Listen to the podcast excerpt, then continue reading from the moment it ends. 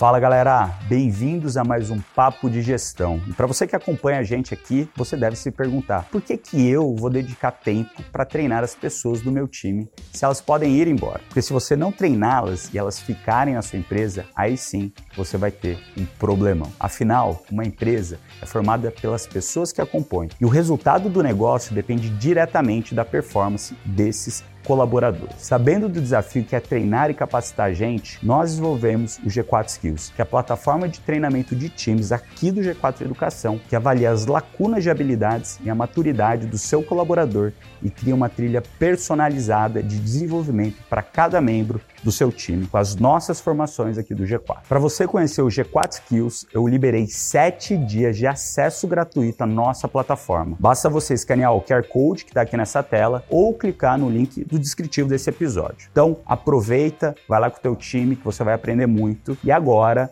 esse episódio aqui do Papo de Gestão tá sensacional. Espero que você goste. Começou a identificar essas empresas com dono, né? Que tinham a cara. Eu vi uma, uma Trajano à frente do Magazine Luiza, então eu vi os, o Luciano Hang. A gente tinha vários influenciadores, então a gente uhum. pagava vários influenciadores para falarem de Lavitan, né? A gente já teve Rodrigo Faro, Felipe Massa, Sabrina Sato, a gente já teve todo mundo ali com a gente. A gente viu que naquele momento, na indústria farmacêutica principalmente, não tinha ninguém, assim, não tinha uma empresa de dono, não tinha essa conexão com um dono. Então a gente colocou essa estratégia de falar, pô, qual o cara mais engajado para fazer isso acontecer? E ele queria fazer isso acontecer. É o dono, é o João. Se você olhar a CBF, o que a gente fez na Copa Masculina foi impressionante. Foi impressionante. Foi mesmo. impressionante. Um centésimo do valor que os grandes investiram. O pessoal do, do Itaú fez um War Room da Copa para ver os assuntos e tudo mais. Cara, a CIMED apareceu no top ali quase todos os dias. Com investimento, cara, minúsculo. Então, esses grandes patrocinadores falaram: Meu, CIMED, cara, vocês foram. O que vocês estão fazendo? É. O CBF mandou depois, falou: Pô, muito obrigado por tudo que vocês fizeram, porque vocês elevaram o negócio, a gente teve que parar de usar o nosso moletom, porque o patrocinador de Cê investimento tá de da CBF não é a CIMED, é outro. Boicotaram vocês. Boicotaram depois. Que loucura, cara. Que loucura. Na hora você fica bravo? Fica. Mas depois, o que, que eu fiquei? A gente ficou, né? Muito feliz. Que com nada eu incomodei gente muito grande. Cara, foi um fenômeno o lançamento da Carmed com a Fini. Um negócio assim que eu acho que até vocês ficaram surpreendidos positivamente com o que aconteceu. Como que foi essa estratégia de lançamento desse produto ou dos outros, né? E vocês planejavam, esperavam que fosse todo esse sucesso?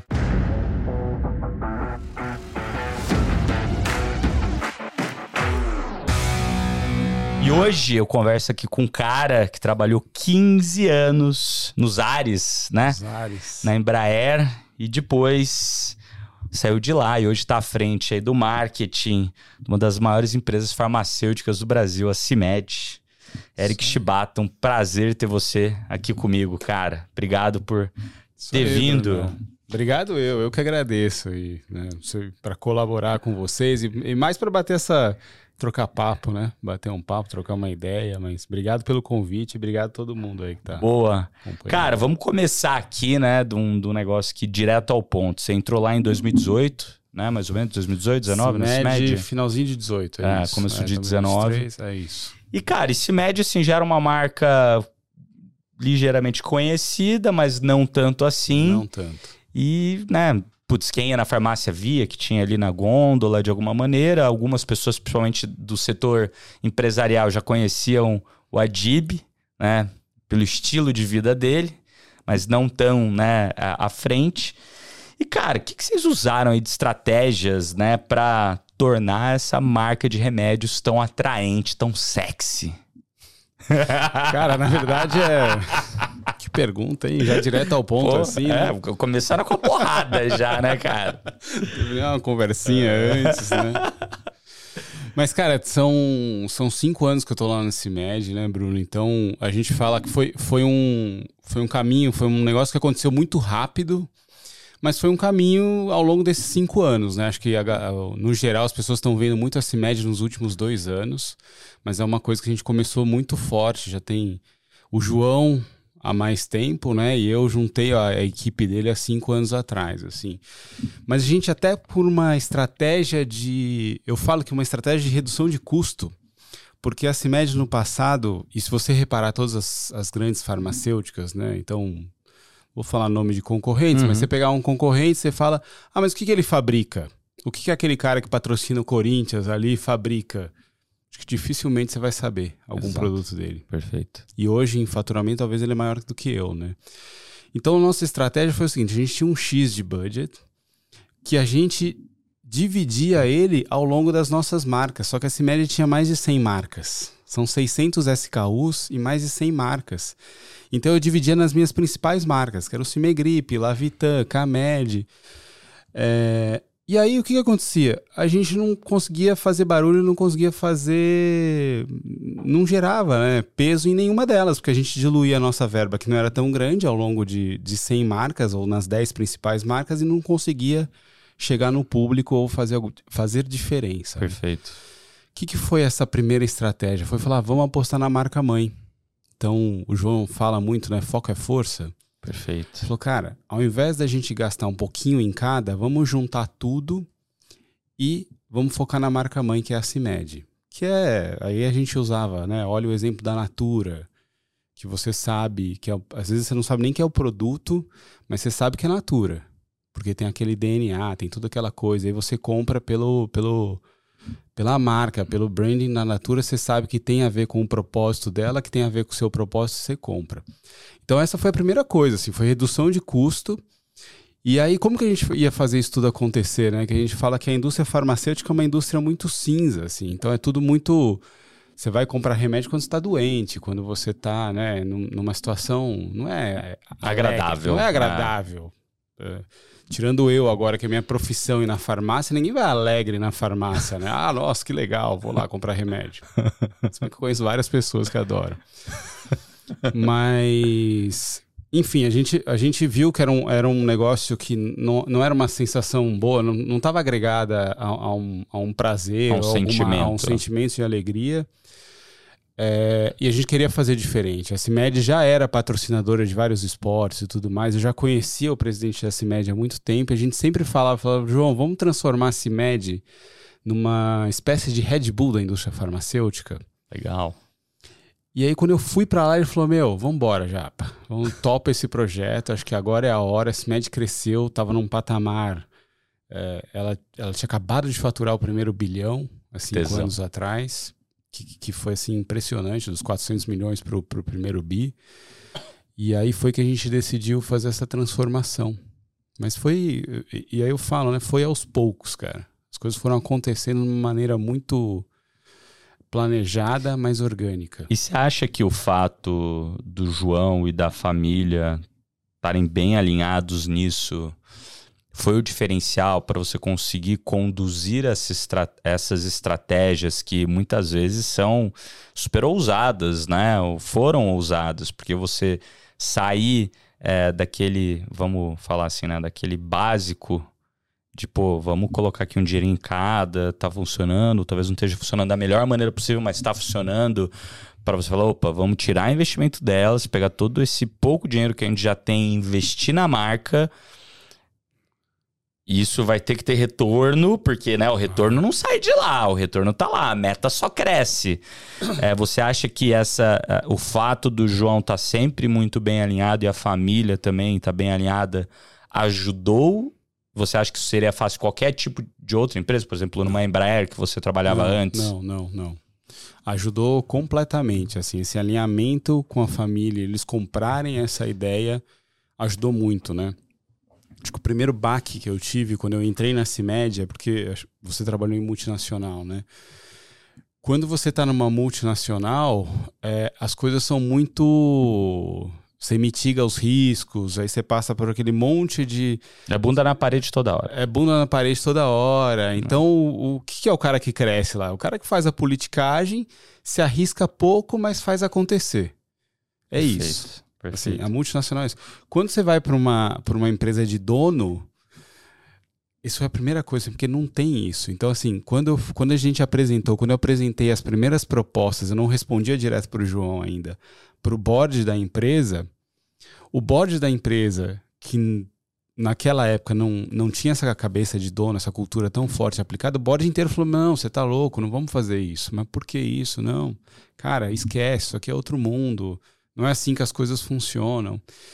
E aí eu fui apresentar para o João, falei, já tinha falado com ele, né? Mas aí quando eu fui mostrar de novo para eles, eu falei, nossa, aí conversa para, falei, João, tomamos um pau na apresentação, cara, não vai rolar aquele projeto da marca, transformar CIMED em amarelo não vai, não vai rolar. Porque, não vai é. rolar porque o board inteiro foi contra. Ele, como assim foi contra? Eu já decidi, a empresa é minha, vambora, toca o pau. Falei, João, quantos amigos eu vou fazer nessa jornada? Pensamento de multinacional, né? Uhum. Politicagem. Quantos amigos eu vou fazer nessa jornada, cara? Que que é? eu, ele falou: "Não, vambora, meu. Eu tô, eu tô com você. Vambora, faz. Pode fazer". E aí foi aquela E como que foi para você esse sentimento na hora? Teve esse frio na barriga ou você falou: "Meu, vambora, tô com, Não, tô com o João"? Teve muito frio na barriga, né? Porque eu, eu fui treinado por 15 anos eh, no padrão de multinacional. Uhum reunião, alinhamento, pega os votos, apresenta para a presidência, apresenta. E aí do nada todo mundo falou não, aí o dono vai lá e não, vai, faz, pode fazer. Você falou, tô, tô no hospício aqui. Eu falei, tô no hospício, ferrou. E, e, foi, um, foi uma análise assim que ele tinha pedido para mim, que foram os meus primeiros três meses, os uhum. 90 dias. Assim, o resultado desses 90 dias foi uma análise do que, que a gente ia fazer com a marca que tinha uma série de coisas, assim, a marca tinha várias cores, então essa é primeira diferença. E aí o alinhamento com o dono ou né, com, com os principais ali stakeholders fez total diferença. Assim. O que, que, você acha que foram os três pontos que de fato fizeram a mudança? Então foi essa, esse primeiro ponto que você falou, né? Foco é força, eu acredito muito nisso, menos é mais, foco é força. Cara, se você tem é, condições de contorno que travam qualquer coisa que você vai fazer, é o que todo mundo tem restrição, putz, foca naquilo que você sabe que é a tua fortaleza. É, então esse foi o primeiro ponto, de pegar aquele budget e focar na marca mãe. O que, que você acha que tiveram os outros dois pontos, talvez, que fizeram o negócio mudar para de fato se destacar? A cor? A cor, é, a cor foi um, foi um asset que a gente identificou né, na época e que funcionou super bem, funciona super bem. Hoje eu falo que, a, que o principal asset da, da nossa marca é a cor, né? É o amarelo. Pessoas veem as coisas amarelas e mandam pra gente. É, mas assim, tec, tecnicamente, né? Teve, tem essa questão do, do alinhamento ou das, da, da família acreditar.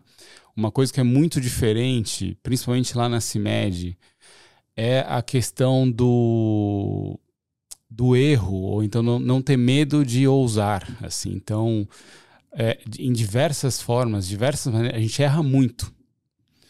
Só que a gente não, não, não fica ali remoendo aquele problema. A gente aprende com o erro, conserta a rota e vai para frente.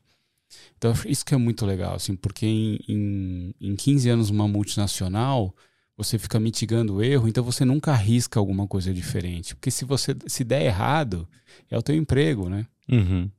E as pessoas não, não, não, não, não olham com esses olhos assim, puta, deu errado, beleza, vamos aprender, vamos consertar e já vamos para para a próxima etapa, assim. Então isso, essa coisa de não ter medo de errar é que deu essa força para a gente ser tão ousados, assim, sabe? Porque a gente a gente sempre vai com muita ousadia pro para as nossas ações. Perfeito.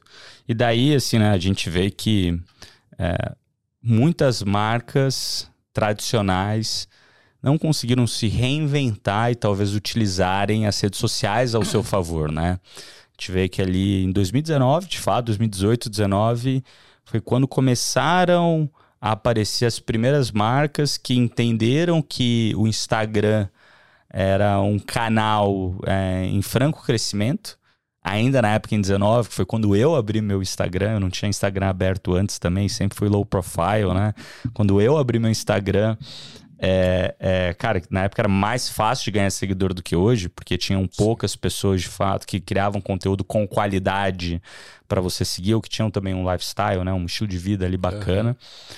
E vocês aproveitaram muito bem, né, das redes sociais ali é, é, para aumentar awareness, vendas de marca. E como que você, vocês fizeram isso? Foi, foi de fato algo que vocês fizeram de maneira é, proativa, de uma maneira intencional?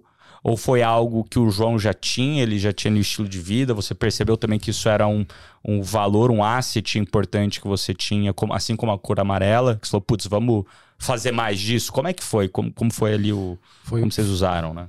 Na verdade, sim, foi planejado e foi uma junção de tudo isso que você falou, Bruno, porque a gente viu, e foi bem isso, 18 ali, a gente começou a identificar é, essas empresas com dono, né, que tinham a cara. Perfeito. Então eu via, é, é, o que eu mais lembro, assim, mas eu vi uma, uma Trajano à frente do Magazine Luiza, então eu vi os, o Luciano Hang, né, e, e, junto com as mesmas ações de redução de custo, porque a gente tinha um, vários influenciadores, então a gente uhum. pagava vários influenciadores para falarem de Lavitan, né? A gente já teve Rodrigo Faro, Felipe Massa, Sabrina Sato, a gente já teve todo mundo ali com a gente, né? E que eles foram muito importantes para chegar até onde a gente chegou. Mas a gente viu que naquele momento, na indústria farmacêutica principalmente, não tinha ninguém, assim, não tinha uma empresa de dono, né? Não tinha essa conexão com um dono. Uhum. Então a gente colocou essa estratégia de falar, pô, quem que. Qual o cara mais engajado para fazer isso acontecer? E ele queria fazer isso acontecer. É o dono, é o João. No, no estilo dele, é, é, que era muito diferente da época de todo mundo que mostrava a vida no Instagram. Né? Total. Né? Então, assim, foi, foi planejado nesse sentido e a gente foi lapidando esse João, que ele. A essência dele, o DNA dele é esse, é o que você vê lá. Então, quando ele mostra, a gente fala, quando ele mostra o carrão, quando ele mostra o avião, ou quando ele mostra ele ali no meio da, da favela no Rio de Janeiro, aquilo é ele, assim, aquele turbilhão de coisas. Força da natureza. Aquela força. Você, ah. Cara, você, 200 reuniões com ele, você sabe como ele é, é único. Né? Ele é único. Ele é único. Ele e o Alfredo são únicos, assim. São únicos. É. Os caras das 6 da manhã às 11. Força inesgotável. Força inesgotável ah. todos os dias, por vários dias. Então a gente começou a mostrar isso. É, eu, eu falo que é engraçado que quando a gente ia lá e, e, e pedia ajuda para alguém, ah, eu quero, pô, vou contratar alguém para me ajudar, qual que é o. Como que a gente mostra o João? Como que a gente faz isso? Então, as grandes agências ou os, os consultores falavam: Meu, não mostra a tua vida pessoal, não pode mostrar carro, esconde isso daqui, faz isso daqui. E a gente olhava e pensava e até falava, meu, putz, vamos tentar seguir essa regra. E no final a gente falou, não, sim, desculpa falar, mas foda-se, eu vou fazer do jeito que eu gosto, do jeito que, que é natural para mim. E foi uma receita que deu muito certo, assim, porque a gente é, a gente mistura essa coisa do lifestyle com o trabalho do high low, né, que tá em cima e tá embaixo. A gente usa o jato para ir trabalhar, para ir chegar até, até os lugares que ninguém chega. Então essa essa mistura é uma receita de bolo que deu muito certo. Que legal. E como que você vê assim? Porque eu lembro no começo, quando ele começou a mostrar a vida dele, e assim como qualquer pessoa que se expõe, existe muita inveja e muito hate Tem. das pessoas, né? Porque primeiro, né, as pessoas começam a criticar, e a coisa que mais acontece no no Tribunal da Justiça da Internet, né? Todo mundo acha que tem voz, acha que é relevante e tudo bem, todo mundo tem voz, né? Mas todo mundo fala muita merda também. Sim. E quem está emitindo a mensagem também fala merda. Não tô né, tirando nenhum lado nem o outro. Mas também, cara, existe muito hate, existe muita inveja. Eu sei que o João ele é bem corpo fechado, não tá nem aí para essas coisas, né? Já construiu muito na vida dele, já passou por poucas e boas tem aí. Tem casca grossa. É, tem casca grossa, mas como que foi, primeiro, você que estava de perto, é, vendo ele recebendo essas opiniões, talvez até de pessoas que ele considerava e gostava, né? Tipo, putz, a arma dele, que agora também é outra força da natureza gigante. Que era totalmente contra Exato, exato. Mas agora tá ali a família toda, até o pai dele, quando né, ainda é, estava aqui entre nós. Como que você vê dessas pessoas que, de fato, ele, ele se preocupava, se preocupa com a opinião dos amigos dele mais estendidos e depois do todo, né? E eu vejo também que tiveram algumas fases ali no Instagram dele. Um começo que era mais o Playboy é, é, bravo, mal, é. e, e, talvez uns três anos para cá uma tangibilizada de, cara, é, do que realmente ele é. Porque quem conhece ele sabia Sabe. que talvez ali o começo era um personagem e que agora é muito mais, putz, pé no chão, putz, o cara trabalhador pra caramba, meu, fez pra merecer, inspirador. fez inspirador. Então, assim, como, como é que foi na tua visão, esse começo de hate dele, até de vocês que estavam ali em volta ah. dele? Porque, putz, o negócio é quando você faz estratégia de dar certo, mas até a estratégia dar certo, putz, tem essa esse balanço do começo, né? E essa incerteza, e você tem que ter consistência, e você fala, putz, será que eu tô indo pro lugar certo? e sua cabeça começa a encher de dúvidas, né? É. Como, é, como é que foi esses momentos para vocês? Cara, o começo, o começo foi difícil, assim, né? Porque as opiniões vinham e as opiniões eram muito diferentes do que a gente fazia, literalmente, né? E até você consegue reparar uma diferença de, de, de linha ali, né? De raciocínio, enfim. Mas tem, tem uma coisa, né? Todo mundo que começa, e aí a gente começou nesse sentido, assim, a gente começou com uma coisa de notoriedade. E aí, cara, o lifestyle faz a diferença, porque se a gente fosse só falar que remédio faz bem para a saúde, que a prevenção é importante, vamos, vamos ajudar os, os pequenos empreendedores, talvez eles não conseguisse reunir uma, um, um, grupo ou uma comunidade, né? Perfeito. Então o lifestyle ele, aju ele ajuda, como ele ainda ajuda, só que a gente usa hoje ele de uma forma diferente, né? Agora, o brasileiro, o latino, tem muito essa coisa dessa, dessa inveja de, pô, se o cara ganha dinheiro, ah, tá fazendo alguma coisa errada, ou não sei o quê. O americano, de uma forma ou de outra. Admira mais. Ele admira mais. Ele fala, nossa, que legal isso, que bacana. Puta, o cara tem isso daqui, mas o que, será que ele fez? Eu quero fazer igual. Quero fazer igual para chegar lá Para chegar lá também. E aí foi nessa. A gente se baseou nessa construção de falar, meu, dane-se o que vão pensar aqui tinha sim muito hater, muita gente falando, mas o nosso propósito ele é muito claro, a gente atinge muita gente. É, era até uma dificuldade que a gente tinha, né? Porque a gente fala, nossa, para quem conhece a CIMED, sabe que ela tem uma cadeia de verticalização e que ela compra e fabrica muito bem. Por isso ela consegue vender muito barato. E ela consegue vender muito barato não é para atender Eric ou talvez Bruno. É para atender um Brasilzão profundo. Isso aí. Que ninguém consegue chegar que lá. Que ninguém consegue chegar lá. Com o preço certo. Com o preço certo. Então tinha muito dessa coisa assim, pô, mas como é que faz isso acontecer? Ou não vou comprar da CIMED? Enfim, tinha, tinha uma série de, de dúvidas e questionamentos do, do como a gente fazia tudo isso e ainda fazia mais barato. A segunda fase do, da pessoa João foi literalmente fazer isso, mostrar ah, como é que ele conquistou o avião? Ele conquistou o avião porque ele teve uma grande sacada de uma verticalização do, do processo produtivo, que pode ser óbvio para você, pode ser óbvio para mim, mas que na, na indústria farmacêutica não era óbvio, ninguém fazia. Perfeito. Então hoje a gente, eu falo que se não for um medicamento, a gente, eu faço o desenho da embalagem aqui, e dez dias depois ela está no ponto de venda. Porrada. Porque a gráfica é minha, é tudo meu. Porrada. A agência é minha, eu desenho você faz, imprimo... você faz azar, você é a Zara do medicamento. A gente é o fast fashion do fast medicamento. fashion do, med do medicamento. Então a gente começou... Com qualidade e É, a gente começou a mostrar isso nas redes sociais. É, e com essa missão dessa, de inspirar outras pessoas, né? Porque a gente tem muito e tá muito na nossa veia essa coisa de inspirar outras pessoas e inspirar o empreendedor brasileiro, né? Uhum. Que acho que e até isso é que tem, até por isso gerou uma conexão muito grande com o G4, né? Perfeito porque a nossa o nosso foco é esse, é de fazer o Brasil acontecer e ajudar esses pequenos empreendedores a, a prosperarem cada vez mais. Então foi só a gente foi ajustando a rota e é isso que a gente fala, né? a gente vai testando todo dia. Puta, isso aqui funciona, isso aqui não funciona, isso aqui a galera interagiu, foi legal, isso não. A gente começa a mostrar menos das, das coisas e do lifestyle, a galera pede. Então a gente vai todo e dia. Você acha que ali... o João ali no começo ele titubeou um pouco? Porque ele não titubeia muito, não. Ele fala, não, vambora, não, vambora. Não, não, não titubeia, não. não. Cara, uma coisa assim que eu falo, né? Esse. Um dos grandes aprendizados com ele, assim, desse MBA que eu faço, de estar dia a dia ali com, com ele e a irmã, né? E com a família inteira, é essa coisa de não, não, não fique indeciso, errou, tudo bem, beleza, vamos pro próximo. Boa. Ele não se abala. Animal. E, cara, a gente recebe muitos alunos aqui nos nossos programas presenciais, né? E que eles falam, putz, talvez para o meu negócio aqui a rede social é, não vai encaixar tanto. Principalmente para negócios, por exemplo, que, que são mais B2B, talvez contas maiores, ou até o B2C geral, varejão, multimarca, né? Você fala, pô, mas talvez a rede social aqui, será, não vai fazer tanto sentido para mim.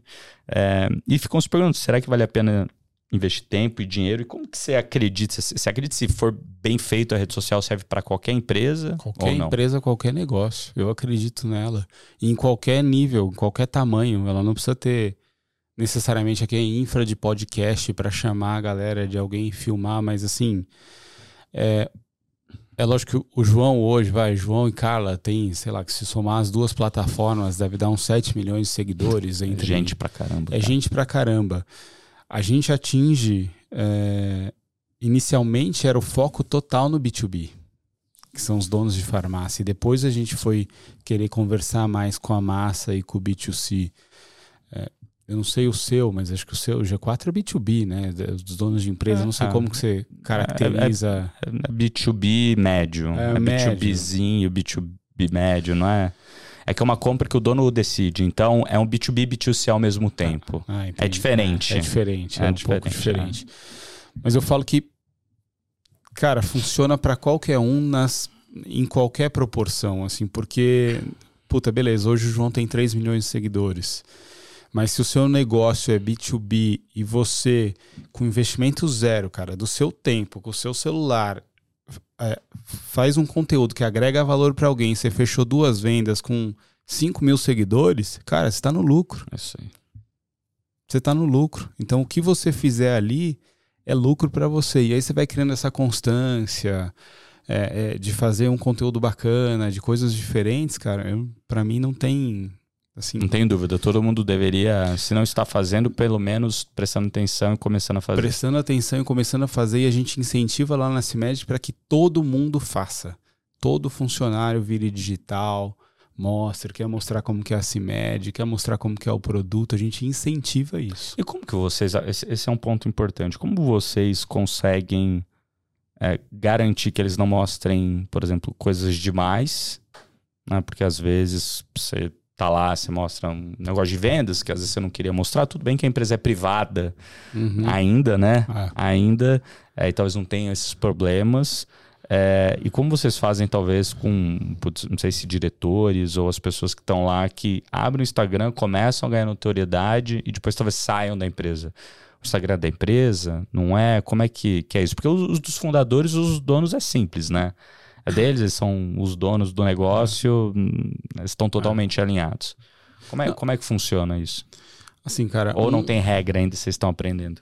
A gente está aprendendo muito, né? É, não que tenha uma regra, mas quando a pessoa sai, ela automaticamente meio que acaba é, desativando ou desvinculando. Mesmo porque eles colocam o nome e se mede depois, eu vi isso, né? É, muita gente Todo coloca. mundo se mede e tal, é. o nome se mede. É. E muita gente, a gente até fala, ah, você não quer usar o seu perfil pessoal, cria um outro. Uhum. Cria um Eric se mede, que é o, a Carla. A Carla era assim. A Carla tinha o dela pessoal e tinha o Carla se mede. Perfeito. O pessoal dela nem usa mais, agora ela só usa o eu, Carla. Eu fiz a mesma coisa com o meu. É, Carla se mede para tudo, mistura, vê o que mostra ali. É, mas a gente, a gente tem as nossas lives lá, enfim, que a gente vai ensinando aos poucos a galera. Ah, isso pode mostrar, isso não pode, ah, é legal. Então, para a galera ter essa consciência, né? Nosso, os nossos materiais lá são classificados, então tudo Perfeito. tem um selinho ali verde, amarelo, vermelho. Perfeito. O que, que é, você pode, o que você não pode. O que você não pode. Então, qualquer apresentação que está na tela, ela tem o selinho ali. Então Entendi. as pessoas já automaticamente já sabem. Ela, ela faz a integração, ela já sabe. Você tá vendo um negócio verde, cara, tira Vai embora, foto, faz posta, o que quiser. compartilha. Ah. Amarelo Legal usa isso. com moderação, vermelho não pode. Legal, isso é interessante. Boa sacada, cara. É Pocayoke, velho. É isso aí, assim, É um negócio... E isso veio da Embraer, cara. Isso eu, eu aprendi muito lá. Foi uma das coisas que a gente implementou lá.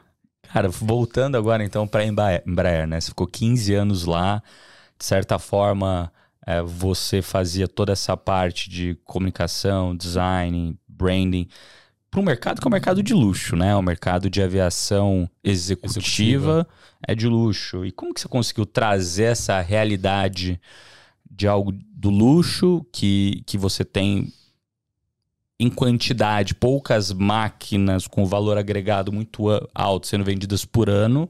Uhum. É, como que você trouxe tudo isso que você aprendeu lá para aplicar na construção da marca da CIMED, cara? Cara, então, isso, isso é muito bacana, assim, muito bacana porque é, ao longo desses 15 anos, a Embraer também, quando eu entrei lá, ela começou com essa parte da aviação executiva, né? Então eu fui um dos caras que teve muito interesse e estudei muito sobre isso, sobre o mercado de luxo.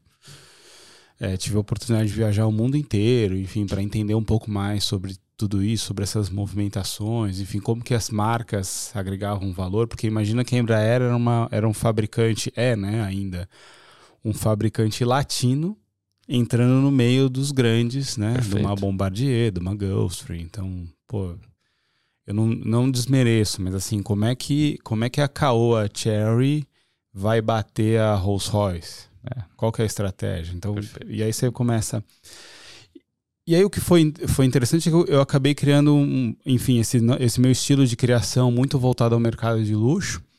E aí, de novo, um alinhamento né, que, eu, que eu tive com, com a família ou com os stakeholders da CIMED é que a gente queria trazer muito desse mercado para a massa. Eu sempre acreditei que o design tem que ser bom, o design de qualidade ele tem que ser acessível para todo mundo, né? Perfeito. Porque tem muito daquela coisa do, ah, não, se é classe C e D, não, tem que fazer um.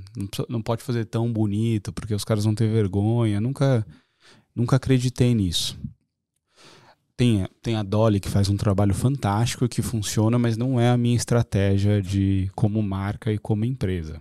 Perfeito. Cara, você deu um ótimo exemplo. Funciona, ótimo exemplo. Funciona, funciona super bem. Ah. Mas o que, eu, o que fez parte da estratégia é o cara vai comprar um remédio genérico, como que a gente agrega valor para aquilo? Perfeito. Sendo que eu não fazia muita propaganda na televisão, eu não fazia propaganda em mídia digital, eu não fazia nada disso. É, eu agregava valor na embalagem ou no, no, no, no, em como a gente ia comunicar. Então o mercado de luxo ele veio muito para isso, né? Se você pegar o logo da CIMED, ele especificamente não tem nada demais assim de de, de, nossa, ele tem um desenho com uma fonte. Não tem. Mas ele veio de uma tendência do mercado de luxo, de uma tendência mundial de padronização das fontes para o digital, com um alto contraste de cor, uma coisa forte. Então são todos esses estudos que a gente veio trazendo para. E aí, assim, é clichê ou não? É o que a Apple fez, né? Ela Perfeito. trouxe tudo que o mercado de luxo fazia para um produto premium. É caro, mas é um produto, não é um de luxo, é premium. E esse adora abrir aquela embalagem perfeita, com aquele negócio minimalista que só tem a maçãzinha. Então isso que a gente aplicou na CIMED vem fazendo e acho que tá dando certo. Tenho certeza que tá dando certo.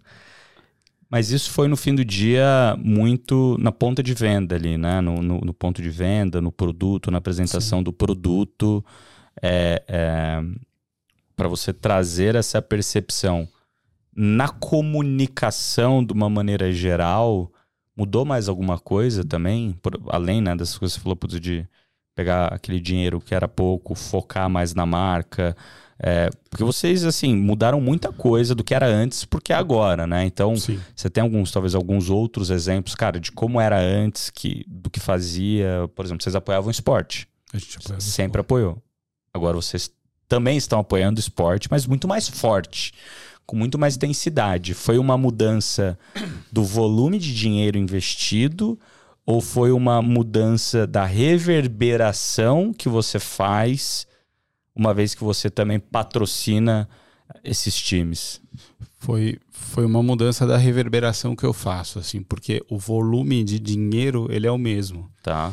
Só que é o que a gente fala, né? A gente gastava todo o dinheiro com patrocínio. E aí, a hora que a gente ia fazer a ação, eu não tinha dinheiro. Então, o que adianta eu patrocinar a CBF se eu não tenho dinheiro para fazer ações e movimentar o meu patrocínio? Ou seja, contar para o público, aumentar esse alcance é. de que você está patrocinando a CBF. A CBF, é isso. Então, assim, foi muito desse foco, e aí, de novo, né? Foco é força. Perfeito. A gente tinha basquete, a gente tinha vôlei, a gente tinha Stock Car, a gente tinha todas essas plataformas. A gente analisou o que tinha retorno. Stock Car era uma paixão, já não tinha mais retorno. Uhum. Não tinha. Ah, beleza, vou fazer uma experiência com dono de farmácia, mas já, já foi. Já tinha gasto. Já tinha gasto. Não, já tinha dado o que tinha que dar já tinha dado o que tinha que dar. Os ciclos foram, foram interessantes.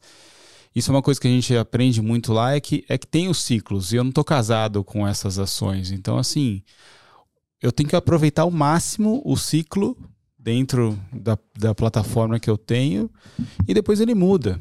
Então, assim, não tem problema. Hoje, se você olhar a CBF, o que a gente fez. Assim, infelizmente a Copa Feminina ela não foi tão, né? Ela foi muito divulgada, mas ela ainda não tem ainda o poder da, Não, da, da audiência. da audiência da Copa Masculina. Mas o que a gente fez na Copa Masculina foi impressionante. Foi impressionante Foi mesmo. impressionante. Com, Eu queria estar com vocês lá, Com- na verdade. Pô. é, e assim, com um centésimo. sensacional. E Bruno, um centésimo do valor que grandes investiram, que os grandes investiram. Cara, a gente tem, a gente conhece, né? O pessoal do, do Itaú fez um war room da Copa pra ver os assuntos e tudo mais. Cara, a CIMED apareceu no top ali quase todos os dias. Com investimento, cara, minúsculo. Mas porque a gente fez acontecer, a gente contratou as esposas do cara, a gente foi antes para o centro de treinamento, que a gente sabia que ia ser mais barato, porque a gente sabia que na durante a Copa eu não ia conseguir falar com nenhum jogador, eu não ia conseguir fazer nada. Então isso foi muito bacana, assim, porque esses caras, os que estão muito próximos da gente, a gente. é, eles falaram, né? Então, esses grandes patrocinadores falaram: Meu, CIMED, cara, vocês foram. o que vocês estão fazendo? é. O CBF mandou depois, falou: Pô, muito obrigado por tudo que vocês fizeram, porque vocês elevaram o negócio. E de certa forma a gente incomodou os, os, os outros patrocinadores, porque falaram: Pô, mas a CIMED tem direito a tudo isso, eu não tenho, eu invisto muito mais que eles. Até com vestimenta. A gente teve que parar de usar o nosso moletom, porque o patrocinador de Cê tá de vestimenta da. CBF não é a CIMED, é outro. Então, assim, teve Mas um você não podia de... ter o seu moletom. Boicotaram vocês. Boicotaram depois. Que loucura, cara. Que loucura. Na hora você fica bravo? Fica. Mas depois, o que, que eu fiquei? A gente ficou, né? Muito feliz. Que com nada eu incomodei gente muito grande. Cara, isso, isso é um negócio que eu acho assim, que é interessante, que é, tem um pouco do lado da empresa de dono também te dá mais possibilidades de você fazer as coisas acontecerem.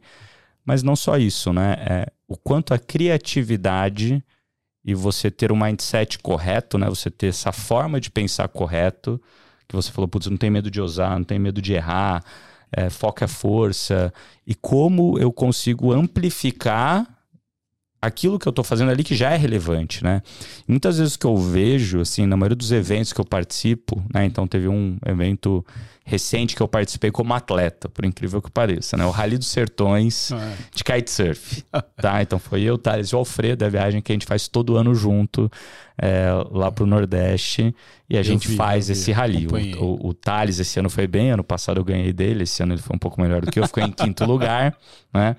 É, ano passado ele, ele largou errado, não passou na boia certa, dele perdeu ponto. Foi mais rápido, mas perdeu de menos pontos. Não tem problema, perdeu, perdeu. Exato.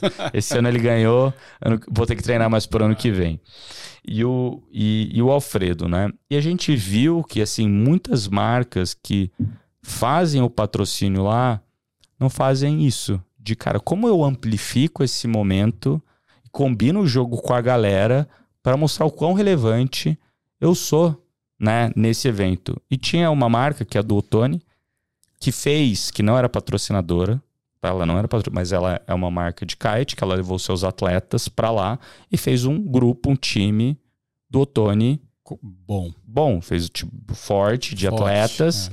Então, do Otone XP e tinha uma equipe G4 do Otone XP. Então, a gente tinha a nossa equipe do- da turma do G4, que foi eu, o Thales Alfredo mais alguns amigos juntos, e, e- e que a gente tinha a nossa equipe G4 do Otone.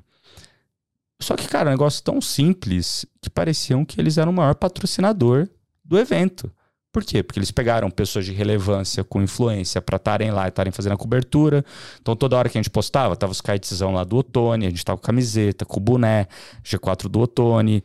Eles levaram os atletas de ponta. Então, putz, quando a gente estava fazendo os stories, conversando, até outras pessoas que estavam lá queriam conversar com a galera. Então, assim, em todo lugar a marca reverberou. E parecia quase que o, o, o, Era o patrocinador, evento era, era o deles. patrocinador oficial, né? Então, assim, isso incomoda, mas não é que incomoda. Incomoda os outros que deveriam, que estão patrocinando, deveriam fazer esse papel, não fazerem. Não fazer. E são coisas simples, cara, que não tem trabalho. E que você tem tanto conteúdo, tanta história pra contar. Só que requer que você tenha atenção, foco e um time indo lá contar, como vocês foram, Sim. cara. achei sensacional vocês irem pra lá, todo mundo uniformizado, junto, cara, cantando com a torcida, puxando lá nos metrôs, lá com a galera. Cara, uma loucura, cara. Eu, eu, não, eu não fui porque eu tava com, né, tô com um filho pequeno. Uhum. Mas senão, pô, a próxima Copa eu vou ver lá, de conseguir um lugarzinho não. lá com vocês e ir embora junto, pô. Você é vê, isso. Foi exatamente isso, cara. Foi simples. Ah, dá, traba dá trabalho. Mas assim, foi simples, porque o que eu fiz? Cara, eu fiz moletom, eu fiz roupa, eu dei moletom para todo mundo, eu dei vitamina para todo mundo, eu dei a necessaire com as coisas para todo mundo, pro jogador, pra esposa, pra mãe, pro tio, pro para todo mundo. Então, se, se desses mil kits, cinco aparecerem, velho, eu já estourei. Tá valendo, valeu o investimento, porque eu não paguei ninguém pra, para mostrar um negócio. Porrada. E no final era tão amigável que todo mundo queria. Todo mundo queria estar tá lá. Todo mundo queria mostrar. Eu levei produtora, eu filmava as esposas dos caras, a gente fazia tudo. Cara, assim, é, quando a gente fala da estratégia, né, de, de influenciador, só para a gente fechar esse tópico aqui, né, é, que a gente falou um pouquinho ali no começo, mas quero trazer um pouquinho agora também, né. É, vocês continuam tendo outros influenciadores a resposta é sim, né? sim. né? Que não é, é, o João, a Carla e outras pessoas, então imagino que sim. Como você faz esse cross, né? De, por exemplo, putz, quando você tem algum influenciador relevante que tem muita audiência, muitos seguidores, e ele posta algo, ele marca o João, marca a Carla também para trazer isso para cá. Como é que sim. funciona hoje? É, é a sua estratégia, o que você puder abrir, é lógico, né? Não, é, é dos perfis que vocês têm proprietários e dos perfis não, não proprietários. Como que você faz para fazer esse cross para você tentar alavancar ao máximo tanto a marca quanto os quanto da casa? Os, os da casa, né? Ah. Na verdade, assim, é, sim, a gente tem outros influenciadores e a gente sempre, quando traz um influenciador, na verdade, a gente traz para agregar o público dele ao nosso. Perfeito. Então eu sempre faço isso, assim, ah, eu vou trazer alguém. A gente está fazendo agora com a Maísa, né? Que eu falei para você que a gente uhum. vai fotografar amanhã. Por que, que eu quero a Maísa? A Maísa vai marcar, assim, a Carla, que está diretamente ligada. Por quê? Porque eu quero trazer o público da Maísa para Carla. Perfeito. Senão não faz sentido. Senão só a Maísa ganha, né? Perfeito. Então isso, isso a gente sempre faz para expandir essa, essa, nossa, essa nossa roda de relacionamento. Mas uma coisa importante, que é interna, foi fazer a empresa entender que João e Carla, os arrobas, são, são produtos da empresa e são perfis corporativos, não é o ego deles. Eles estão lá obedecendo, não obedecendo, né? Mas assim, a gente constrói junto um planejamento sobre tudo aquilo que vai vai sair, ou enfim, como que eles. É lógico que eles têm, eles são muito ativos, eles opinam, a opinião deles conta muito. Conta é. muito, né? Porque é o perfil deles. Mas a primeira coisa foi a empresa entender que eles eram dois ativos da empresa e que não é o ego do dono. Então, assim, hoje, para que, que eu vou investir em mídia no perfil da CIMED Remédios, que tem um, que tem um alcance bom para uma farmacêutica, mas que tem lá seus. Eu nem sei com quanto está, 200 mil seguidores, sendo que eu posso investir a grana no perfil do João e da Carla, que tem 3 milhões e 1 milhão, e reverberar muito mais. Então não faz sentido. E como que foi essa educação para o time? Porque você foi bateu bastante nesse, nessa tecla de que não é o ego deles. Que, porque Cara, tinha, começo... tinha, conflito, tinha não, problema. Começo, o começo é tem, não na, na alta, mas assim, lá nas conversas né, de corredor, corredor na Rádio da, Peão. Na. Rádio Peão, ah, pô, mas isso aí é para o Instagram do João, isso aí é para o Instagram da Carla. É, e aí essa, foi essa educação que a gente foi fazendo e hoje a gente nos, nas lives ou nos cursos ou quando a gente encontra a galera, a gente mostra os resultados. Perfeito. Então assim, se o Instagram do João dá, vai dar ao longo do mês 200 milhões de visualizações. De visualizações, cara, eu tenho que ficar muito feliz. Ah, pode ser o mesmo pódio? Pode. Só que pô, ficou na cabeça do Bruno, passou na cabeça do Bruno 15 vezes, pelo João, pela Carla e pelo Eric.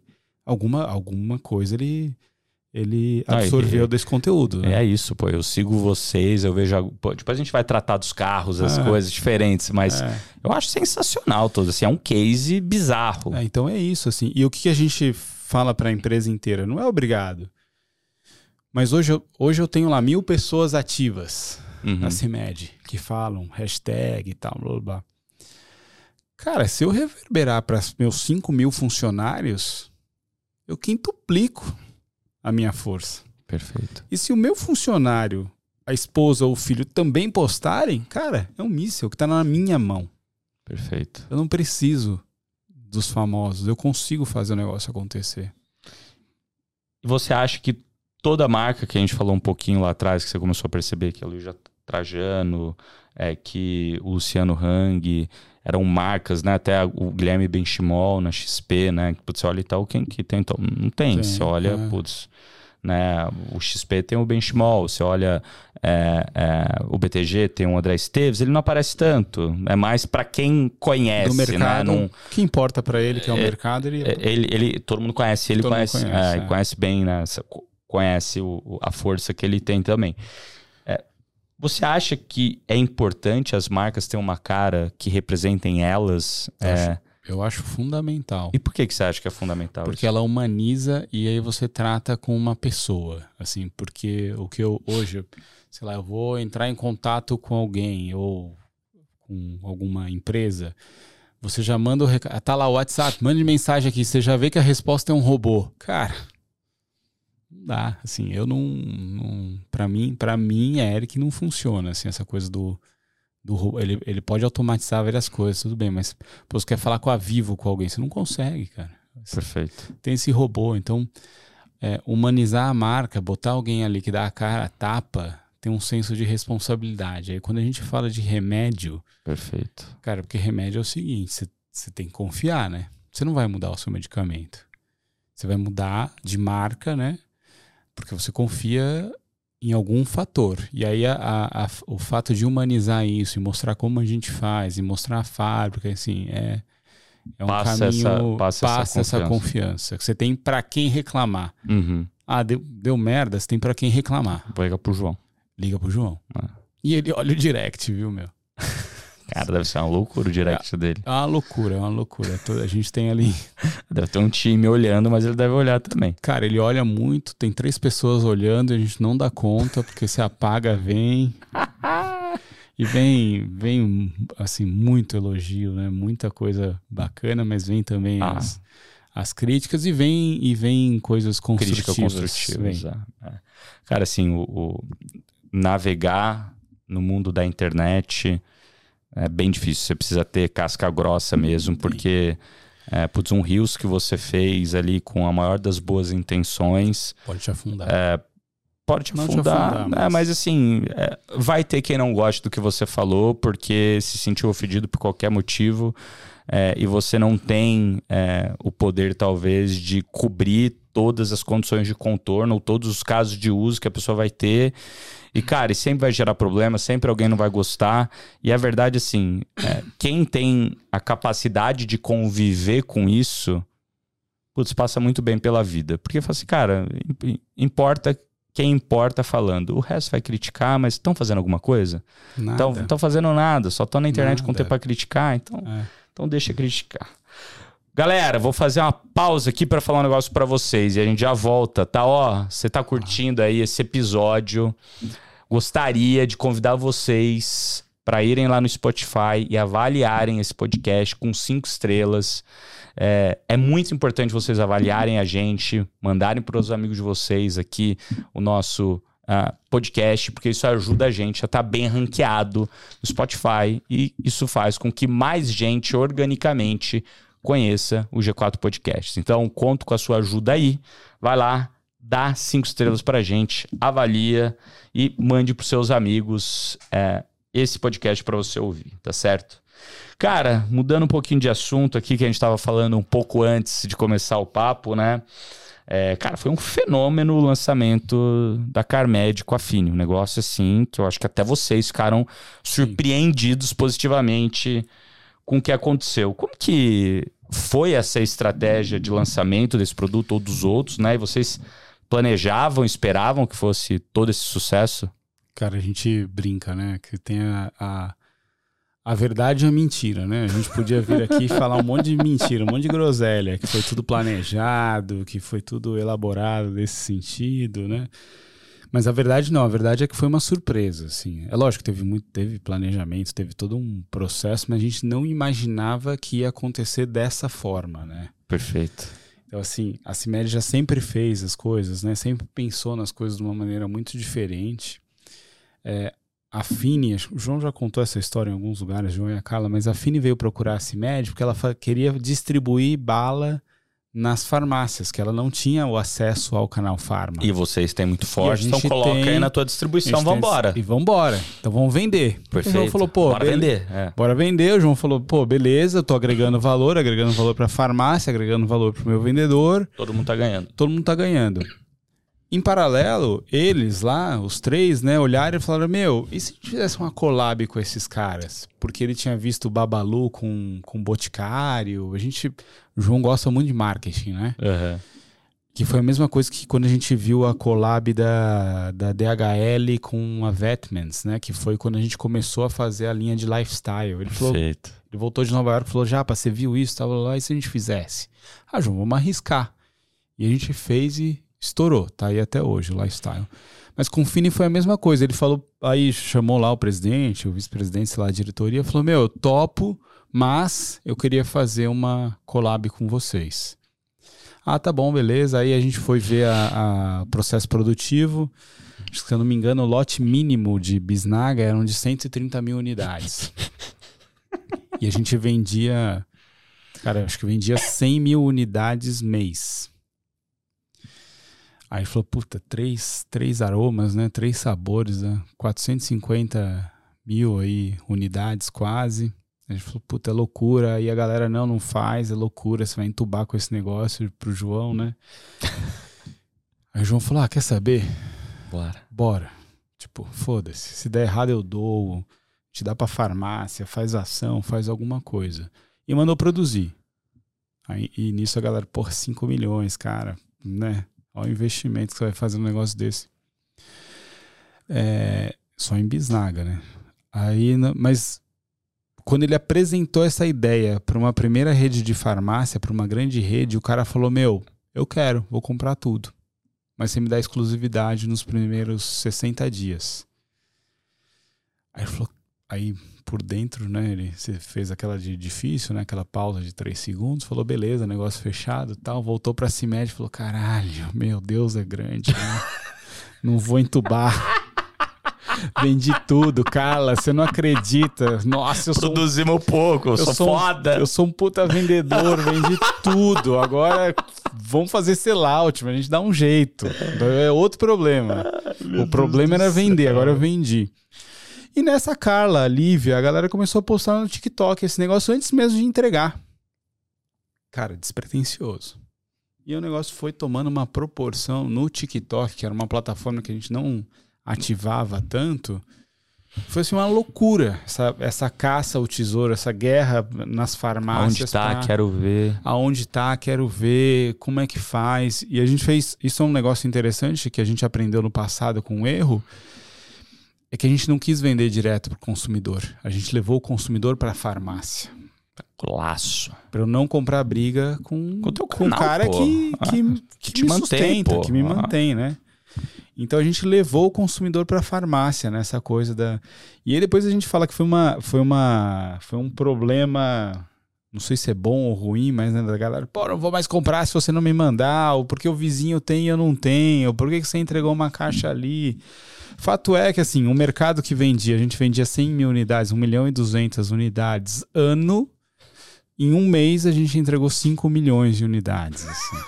O mercado cresceu. A CIMED, Carmed, é, a Nivea era líder de mercado, uhum. né? A, eu, se eu não me engano, a Nivea tinha 60%, sei lá, de share, alguma coisa. A CIMED hoje tem 60% de share de mercado. Do de, mercado cinco vezes maior. De hidratante limpial. E o mais interessante, a Nivea não caiu o faturamento. A CIMED aumentou, aumentou. o mercado. Caralho. A todo, mundo tem, todo mundo todo deveria mundo agradecer. Ganha, é lógico, é. todo mundo tem que agradecer. É lógico é. que com certeza a galera lá deve estar tá puta da vida, ah. né? Porque tomou uma nas costas que eu acho que ninguém esperava, porque eles eram líderes absolutos, assim, Nem viu de onde veio. Nem viu de onde veio, não teve tempo, a empresa é grande, para reagir é difícil. Vai demorar. Vai demorar e aí a gente já tá no próximo. E não pode contar ainda. Não pode. Não, tem um que já tá aí na, na, na, na, na no chute a gol, né? Que a gente lança essa semana. Amanhã a gente vai gravar esse Carmed BFF, que Ah, são legal. os Best Friends, que é a Maísa e a Larissa Manuela. Provavelmente quando sair aqui, o Já formulário vai já vai tá- ter lançado. é. Já vai estar lançado. A gente vai fazer. E aí, uma coisa interessante é que a gente vai fazer uma live commerce amanhã com elas para B2B, porque a gente quer bater o recorde de venda de 100 milhões em 30 minutos. Então, amanhã a gente está reunindo os farmácia. A gente vai abrir uma live commerce, então com QR Code para o cara Que porrada. escanear, porque a gente quer bater esse recorde aí, eu não sei se é mundial, sei lá o que, que vai ser, mas a gente quer vender 100 milhões em 30 minutos. Tá, cê, Cair cê- sistema, enfim. Depois eu, confirmo os eu- dados. Eu, vou, eu vou te mandar uma mensagem. Amanhã é quinta, eu vou te mandar uma mensagem na sexta pra saber como é que foi, então. Ou eu vou estar morto, acabado, ou, ou muito feliz. Vai estar os dois. Vai estar os dois, tenho certeza. Que golaço, cara, que golaço. Não, vai. E outra coisa que deve ter acontecido também, né, que eu imagino, né, assim, quando, quando viralizou de alguma forma no TikTok lá no começo, começou a virar sensação, é, e depois que vocês produziram, talvez não tinham tempo de repor, isso ainda fez as pessoas ficarem mais aguçadas. Pô, eu quero, não tem, eu quero, não tem. Cara, Que sucesso, tipo, é um fear of missing out, é um medo de perder a oportunidade É maluco, que fez ainda que a proporção disso ficasse maior ainda. é isso. E tudo que estava em estoque, tinham, tinham alguns aromas que estavam lá em estoque, não vendia, vendeu tudo. Não tinha nada, nada, nada, nada. Eu tinha mais cinco sabores, cinco aromas que estavam, que tinha em estoque. Acabou tudo, tudo, tudo, Que tudo. loucura, cara. tudo. Cara, e, e a gente tava falando né, de carro ali um pouquinho antes de eu fazer a pausa e voltar aqui. É, cara, da onde veio essa vontade de customizar os carros? É, eu vi que vocês fizeram ali com uma BMW, acho que vocês fizeram com outras marcas também, Aham. Mini, né? Não sei se Isso. tiveram outras. O que, que é o objetivo dessa estratégia? É porque você gosta de carro, que eu vejo que você gosta de carro pra caramba, Uhum. e, e você tem ali você mesmo a sua customização, você tem uma empresa disso, Sim. você não tem. É um negócio de você e o João. Cara, como, como que é essa história? Conta um pouquinho disso pra gente dessa estratégia. Tá. Então, na verdade, assim, essa estratégia. Cara, na época a CIMED tinha. Eu sou um apaixonado por carros, né? Então, se você for ver. Apesar de eu falar pra todo mundo fazer um Instagram, a galera tem um Instagram, né? O, o meu Eric não é o CIMED, ele, o meu Eric, o Instagram é muito do que eu, de outras coisas que eu gosto de fazer e que ajuda muita gente, inspira muita gente, mas tem essa parte de carros. É uma fonte de escape pra mim, acho que igual é o kite pra vocês, o, essa coisa do carro é, um, é, um, é uma zona de, de escape, assim, de Legal. adrenalina, né, pra gente fazer. É, mas o carro veio muito é, conectado a- com aquela ideia inicial da Red Bull.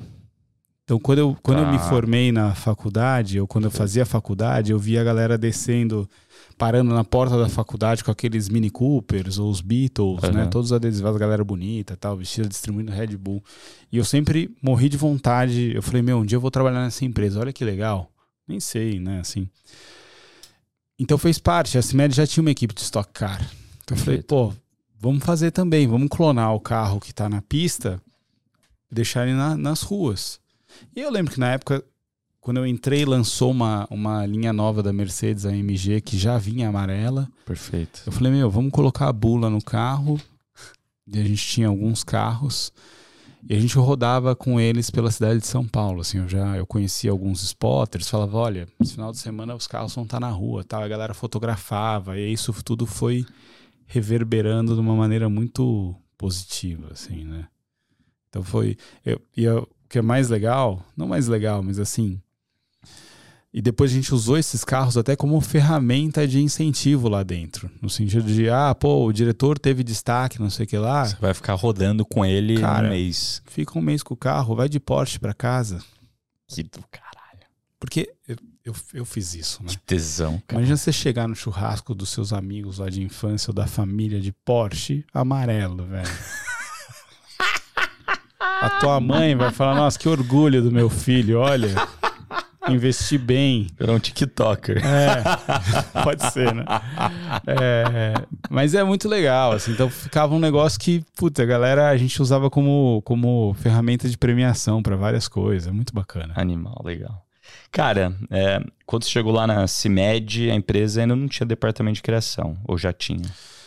Não dessa maneira, era muito diferente. Assim, isso foi uma das batalhas que eu falei para você lá no começo, né? Ele tinha ele tinha alguns designers trabalhando dentro da estrutura de produto e que eu brinco que eram micreiros, assim, que o cara fala, põe o logo mais para cima, Perfeito. faz isso. Não, não, assim não não tinha esse... Eles eram executores, não eram talvez a cabeça pensante para eram... pensar é. num, numa continuação, numa história. É. E hoje você está com um time, imagino que é ali grande, né? Quantas pessoas Cara, tem? Inc incrivelmente não é tão grande assim, viu? Pelo tamanho da empresa, né? Mas acho que a gente deve ter umas 20 pessoas. Só? Só para fazer tudo o que vocês fazem. É, só que eu tenho. E aí eu acabo subcontratando muita gente, né? Tá. Então, assim. Ah, quando eu contrato uma agência, uma produtora, eu já dou o criativo, eu já dou o KV pronto e ela executa. Então a, a, a, relação com as agências ou com os criadores ela é diferente, né? Assim, do, do todo. Mas a CIMED, eu falo que pô, não, não existe essa cadeira. A minha cadeira ela não existe nas empresas, né? Até numa empresa grande igual a Embraer, acho que se bobear hoje deve ter um diretor de branding e criação. No, no, no, no passado, no, no geral, não tem essa cadeira, né? E que eu não sou. Você até falou, né? Cuida do marketing. Eu não sou o diretor de marketing. Eu sou, eu tô paralelo a ele. Perfeito. Assim, então tem um diretor de marketing, eu sou diretor de branding. Eu sou como se fosse uma agência Perfeito. que trabalha para ele, mas de uma maneira diferente, porque eu tenho peso na decisão. Perfeito. Não é aquela coisa do marketing decide, é, a agência vai lá faz. faz. É mesmo, eu tenho um peso na decisão ali de criação. Legal. É, cara, o que eu tenho visto hoje das empresas de fato que estão se destacando como marca, elas têm feito isso, é uma estrutura muito parecida com que é a gente isso. tem no próprio G4. É isso. Ah. É isso. E, cara, eu queria que você falasse um pouquinho sobre a cultura da CIMED, um pouco dos rituais que vocês fazem lá para engajar o time antes da gente ir para a reta final da bate-bola com o gestor. Top. Cara, a cultura da CIMED é um negócio muito forte. Não dá para falar que há cinco anos atrás é uma coisa que já existia na empresa, mas que foi lapidada, né? Então a gente, a gente processuou tudo isso para ficar mais claro para todo mundo e para todo mundo bater na mesma tecla da, na, da mesma maneira, né? Então teve uma consultoria até que ajudou a gente a escrever isso. Né? Legal. Então você vê que os nossos valores, por exemplo, são as palavras que já estão no nosso dia a dia, né? Que é o fly now, o sucesso não aceita a preguiça, gente no coração, ritmo, rotina e ritual são os processos. Sempre que eu tenho alguma coisa de processo, tá lá na categoria ritmo, rotina e ritual. É, então tem essa cultura muito forte, essa cultura do exemplo, né? Então a gente fala muito do, do, do que, que a gente está fazendo e isso inspira a galera toda que está ali, não embaixo, né? Mas que está ali suportando fazendo o negócio acontecer com fazendo vocês, o né? negócio acontecer, assim, porque a gente fala, né? A gente brinca que, pô, se o, é, também foi uma das coisas que a gente colocou, né? A gente começou a colocar a agenda do João no Instagram. Seis horas isso, seis e meia, tá. Blá, E aí o que a galera falava, e é realmente a agenda dele, tá? Às vezes eu descubro as coisas pelo Instagram e não por ele. Caramba, hoje eu não posso lá no G4, eu tenho que ir porque vai ter reunião. E é bem assim. Mas a gente é, é, tem essa coisa do, do, do, inspiração né, e do exemplo, porque, pô, se o cara tá lá das 6 da manhã às 10 ou às 7, vai, com uma agenda de meia e meia hora, um assunto, só resolvendo as coisas, puta, eu, eu que tô aqui também trabalhando, eu vou ter preguiça ou não vou ter essa, essa ousadia de fazer o negócio acontecer, né? Então essa a cultura vem muito do exemplo e tem sim líderes batendo o bumbo porque uh, hoje a figura dos líderes ela é muito ainda importante lá dentro. As pessoas já fazem acontecer, mas a gente está nas lives ali segunda, terça e quarta, seis e meia, então o negócio acontece assim. Boa, indo para a reta final, final aqui. Bate bola com o gestor. Faço a pergunta, você responde aí rápido, tá? Eita. Para você, o que constrói um bom gestor? Cara, a inspiração e o exemplo. Boa. Se você pudesse voltar no tempo e dar um conselho para você mesmo quando você estava iniciando essa sua jornada como gestor, o que, que você diria? Cara, que é possível. Acredita que é possível, porque eu não acreditava. Boa. Por que, que você não acreditava? Quando eu comecei a minha carreira, eu não acreditava que eu ia alcançar voos igual eu alcancei hoje, assim. Então, acho que o que eu inspiro muito a galera hoje é para falar que, meu, acredita que é possível, não importa a sua formação ou de onde você vem, porque é possível. A gente não tinha, eu não tinha acesso a essa quantidade de informação que a gente tem hoje. Perfeito. Hoje você tem acesso à informação, então usa a história dos outros para te inspirar e para fazer acontecer que não é não é impossível. Boa. E se você tivesse uma cápsula do tempo, né, ali que você pudesse colocar uma mensagem, guardar ela e daqui 10 anos abrir? Que mensagem que você escreveria nessa sua carta para abrir só daqui 10 anos? Caraca. É essa... difícil, né? Essa, essa pergunta é difícil. Caraca, essa é difícil, hein? Você, imagina você daqui 10 anos, você vai lá, abre, você fala, putz, do caralho essa mensagem Cara, que eu tô recebendo agora. Eu, eu, eu bateria na tecla de novo, assim, do tudo é possível. Boa. Quais são os livros que mais te ensinaram sobre gestão, liderança? Algum livro aí que você tenha lido recentemente que você goste? Muito. Cara, eu vou, agora eu vou. Eu acho que no passado eu lia muitos livros e fazia muitas coisas. Recentemente eu tô lendo um que é o Walk the Talks, que é, que é né, a, a liderança por inspiração. Mas eu não acho que hoje o livro é o, é o que funciona para mim. Eu aprendo muito mais estando aqui. Eu, não é puxando sardinha, não, é. mas eu aprendo muito mais uma imersão do G4 do que lendo um livro. Perfeito. Para mim é muito mais importante essa relação com as pessoas ou aprender com material desse jeito, com gente que está fazendo acontecer, do que literalmente com um livro. Boa. Você quer deixar alguma mensagem aqui para a turma, para finalizar? Não, vambora, gente. Aproveita é o pitch eu... de venda aí, pô. Se mede, bora lá, galera. Bora lá, né? Igual meu chefe fala, mas o sucesso não aceita preguiça, vambora, acredita que é possível, a gente vai fazer as coisas diferentes e bora bater os 3 B que eu preciso ganhar o super bônus. Aí sim.